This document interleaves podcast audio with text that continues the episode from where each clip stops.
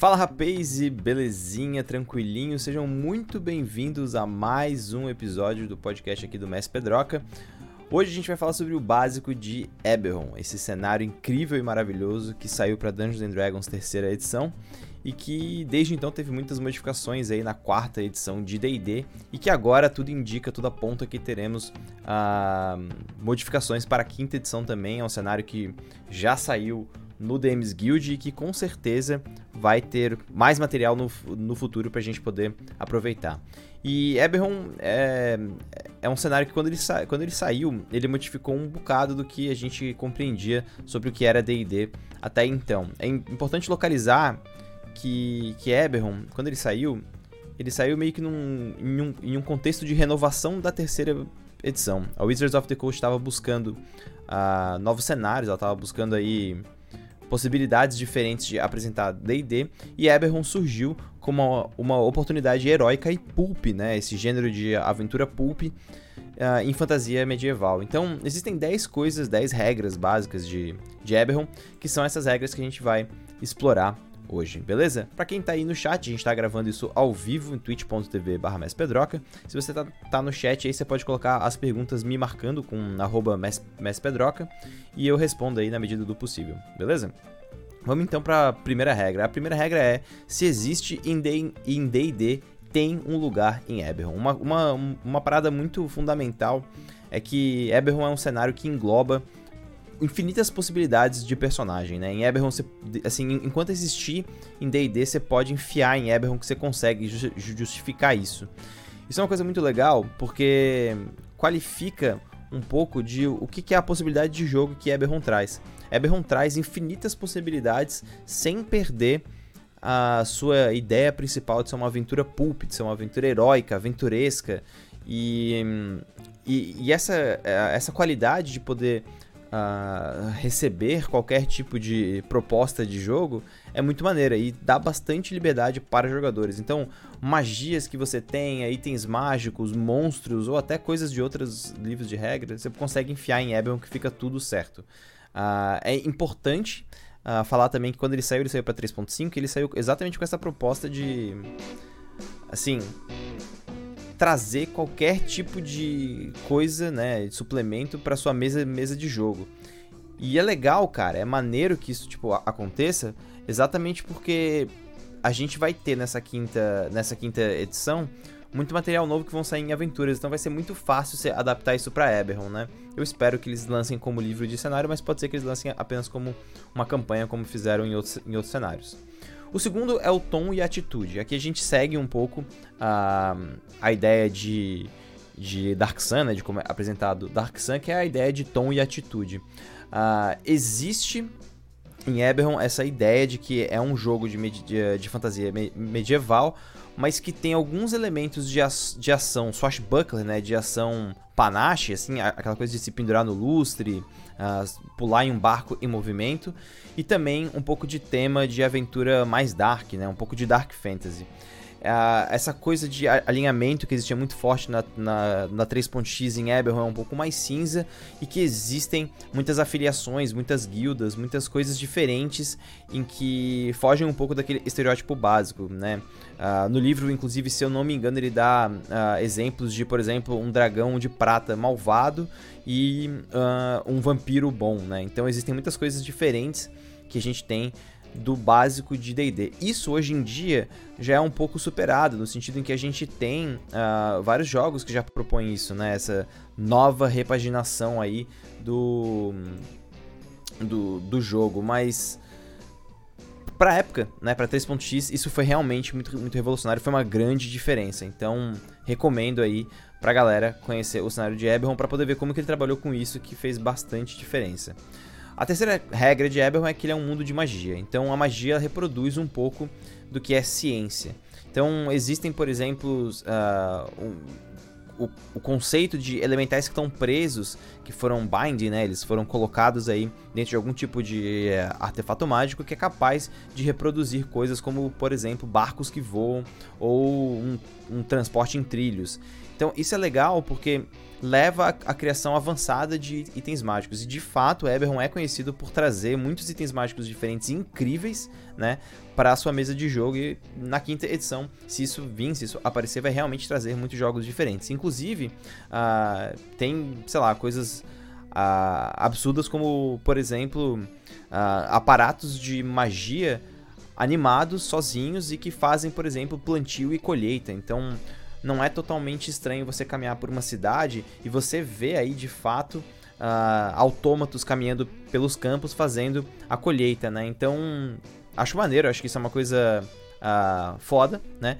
Que, que vocês podem aproveitar na mesa de vocês também como uma ideia também, beleza? Bom, vamos, vamos seguir aqui para a quarta. A quarta regra de Eberron é que Eberron é um mundo de aventura. Isso significa que ele, todo o continente de Eberron e os outros continentes próximos, assim, ou as, as grandes ilhas próximas, elas trabalham aí necessariamente esse conceito de possibilidades aventurescas, né? Vai existir aí uh, uma série de possibilidades de aventura e que quando isso uh, é colocado em paralelo a transporte mágico, isso dá uma liberdade muito grande de criação de campanha, onde os jogadores podem começar a campanha em uma parte do tipo cenário e rapidamente eles podem se teletransportar para outro e continuar a aventura em outro local.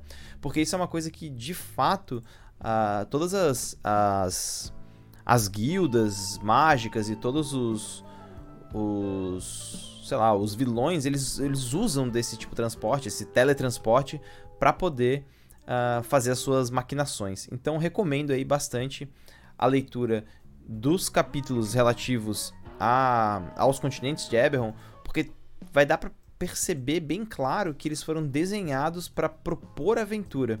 Então, quando você estiver pensando no seu cenário, você pode usar alguns elementos que eles trazem em Eberron para tu entender como que funciona essa questão de propor páginas em brancos para poder fazer aventuras, né? Uh, a gente pensa, uh, por exemplo, né, um, um exemplo que eu, que eu, tinha anotado aqui, se a gente pensar em Shendrik, por exemplo, que é um local mais tipo, estranho, mais uh, obscuro do tipo, mapa de Eberron, a gente tem ruínas colossais de gigantes que escravizavam civilizações. E é legal porque como ele escreve aquela região, deixa muitos locais em branco para o mestre inserir o que ele pensa. Então não é tipo, ah, existem Uh, ruínas e elas funcionam assim, assim, assado. Não, existem ruínas, assim, essas características e fica algumas coisas em vazia para o mestre completar. Então essa ideia de você completar uh, funciona muito bem, é muito maneiro. A quinta regra de Eberron é que Eberron é um mundo em que a última guerra, uma última grande guerra, acabou. Quer dizer, mais ou menos. Existia, uh, existiu, na verdade, um grande conflito no cenário de Eberron que levou ao que eles chamaram de a Última Guerra. Uh, quando isso aconteceu, né, quando a Última Guerra aconteceu, as, as grandes nações de Eberron entraram em guerra, elas lutaram ferozmente pelo, pelo controle de, de, algumas, de algumas regiões. E aí, o que, que aconteceu foi que assim, teve um grande cataclisma uh, mágico e eles resolveram parar a guerra por conta disso. Não se sabe qual foi a origem desse cataclisma mágico, mas existe um clima de pós-guerra em Eberron. Quando a gente fala de clima de pós-guerra, é importante que a gente localize como que isso funciona no nosso mundo. Se a gente pensar, por exemplo, a Segunda Guerra Mundial e o clima de pós-guerra que fica naquela disputa entre Estados Unidos e União Soviética, aquela coisa meio Guerra Fria, aquele, aquele clima de nações, né, de pessoas que perderam a sua nação, que foram removidas da sua nação por causa da guerra, esse é o clima de Eberron. E a gente já entra na sexta regra, em que existem cinco nações.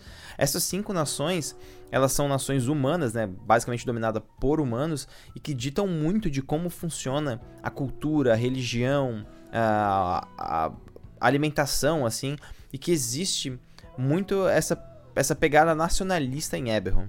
Por que, que isso é fundamental, por que isso é interessante para o cenário? Porque quando você joga em Eberron, você joga em um mundo de intrigas, e essa é a sétima regra. Eberron é um mundo de intrigas completo, é um mundo de, de grandes poderes que disputam uh, o controle de grandes estações de poder, e isso leva uh, a uma série de mecanismos de intriga social. O Café com Dungeon tem um, um episódio que faz com o Márcio do, do do Perdidos no Play, onde eles discutem, né, o Balbi e ele discutem a noção de intriga em RPG. Eles falam bastante sobre Game of Thrones, eles falam bastante sobre é, Mutant Ano Zero, mas para quem gosta de intriga, eu recomendo muito a leitura do livro de Eberron, recomendo bastante para vocês verem como que isso funciona na relação com as seis nações e como que isso funciona com a relação com a guerra. Acho que essa é uma das coisas mais bem amarradas do cenário e que impulsiona um tipo de aventura de fantasia medieval um pouco diferente do que a gente está acostumado. Porque recuperar um item mágico em Eberron pode ser entregar, as, a, a, entregar uma arma na mão de uma, de uma nação vingativa, por exemplo, né? Então, assim que vocês tiverem essa oportunidade de entrar em contato com o cenário, recomendo que vocês leiam também com esses olhos. A oitava regra de Eberron, da oitava coisa que a gente precisa saber sobre Eberron é que Eberron é um mundo sobre dinastias das Dragon Marks, né, as marcas dracônicas. Uh, existem famílias que, que recebem marcas arcanas e que são grandes barões do comércio e da indústria em toda a Corvaire, né? Em todo esse, esse continente de Corvaire. A parada incrível disso é que, além de transcender esses limites políticos, uh, elas permaneceram neutras na última guerra, o que significa que muitos, muitas dessas dinastias das Dragon Marks, desses membros dessas dinastias, lutaram na guerra, seja de um lado, seja do outro, né? Que existiam vários lados na última guerra, na verdade. Uh, ou ficaram completamente neutros e lucraram com essas coisas, né? Então, por que, que isso é interessante e fundamental para o cenário? Porque eles não são só fa ah, famílias influentes, são famílias com influência mágica. Essas marcas, chamadas de Dragon Marks, elas são assim, poderosas tatuagens que imitam efeitos de magia. Então quando você, quando você cria um personagem em, em Eberron, você pode escolher ter uma Dragon Mark, ser um, uh, um portador da Dragon Mark. Então eu recomendo uh, bastante que vocês olhem como que eles criam a ideia de poder, responsabilidade e intriga política, porque ser uma pessoa que carrega uma Dragon Mark é impulsionar a intriga política do cenário. Então é legal como que eles relacionam todas essas coisas. Uh, a nona coisa que a gente precisa saber sobre Eberron é que Eberron é um mundo com Dragon Shards. Uh, a lenda de criação do mundo de Eberron é que existiam três dragões, e um desses dragões é Eberron, né? era um grande dragão amarelado chamado Eberron. E seus dois irmãos, Siberis e Kiber, eles eram. Uh, eles duelavam, na verdade, pelo, pelo controle e domínio dos céus e do mundo. E acabou que nessa, que nessa grande guerra, uh, Eberron se tornou a Terra, Kiber se tornou o abismo, a parte interna, ele foi envolto por Eberron, e Siberis se, assim, se tornou o céu estrelado. E as Dragon Marks são pequenas joias arcanas que remetem a esse tempo dracônico antigo e que possuem poder elemental absurdo, né? Assim, elementais podem ser controlados com essas joias, itens mágicos podem ser criados e modificados. Então existe de fato uma série de, de coisas que podem ser feitas com Dragon Shards. Então esse é um mundo em que isso é uma moeda de troca fundamental para poder uh, impulsionar a narrativa. E para finalizar, existem novas, novas raças em Eberron, né? Uh, a gente tem os Changelings, os Kalastars, os Shifters e os Warforged. Então, uh, falando deles em ordem rapidamente, os Changelings são os metamorfos, são criaturas meio aliens, assim, que são uh, meio mestiços entre doppelgangers e humanos e que dão habilidades menores de, de shapeshifting, né, de trocar de forma. Os Kalastars são entidades extraplanares que acabaram se conectando com humanos, né, e com, com hospedeiros humanos e que são capazes de utilizar poderes psionicos. Então, Eberron trouxe muito da expansão do poder psionico, né, seguindo aí a linha de tipo Dark Sun, que a galera tinha muito interesse na década de 90 e nos anos 2000. E que hoje acho que a gente está voltando um pouco nisso, né? Acho que a Wizards testou já algumas uh, iterações da, da classe do Místico e não foi à toa. Os shifters, eles são uh, uma mistura entre licantropos e humanos, eles são meio licantropos, assim, e que eles, eles possuem habilidades limitadas, uh, sejam ferais, sejam de troca de forma.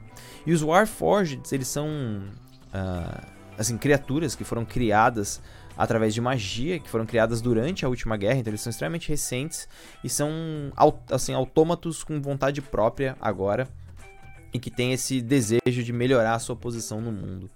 Então, Eberron é um mundo em que ele te convida para fantasia, ele te impulsiona para aventura e que sem sombra de dúvidas você pode aproveitar bastante para sua mesa, seja ela em Eberron, seja ela em outro cenário. Beleza? Então essas são aí as 10 regras, o, o 101, o básico de Eberron, para que você consiga uh, jogar com, com, com, uma galera, enfim, para que você possa aproveitar. E se você gostou do podcast, não se esqueça de seguir no Spotify. Em breve estaremos no iTunes, estou só esperando eles confirmarem. Mas também estamos no Podbean e em outras plataformas, beleza? Se você está afim de fazer algum comentário, sugerir um tema ou qualquer coisa parecida, recomendo que vocês uh, falem comigo via Twitter. Twitter é o mais rápido que eu posso responder.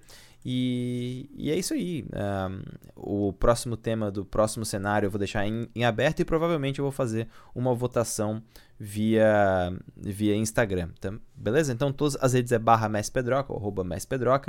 E, e é isso aí. Então espero que vocês tenham curtido. Espero que vocês tenham aproveitado. Pra galera que tá aí no, tipo, no ao vivo, é muito nós. Vou responder as perguntas aí agora, beleza? Então, muito obrigado e até a próxima.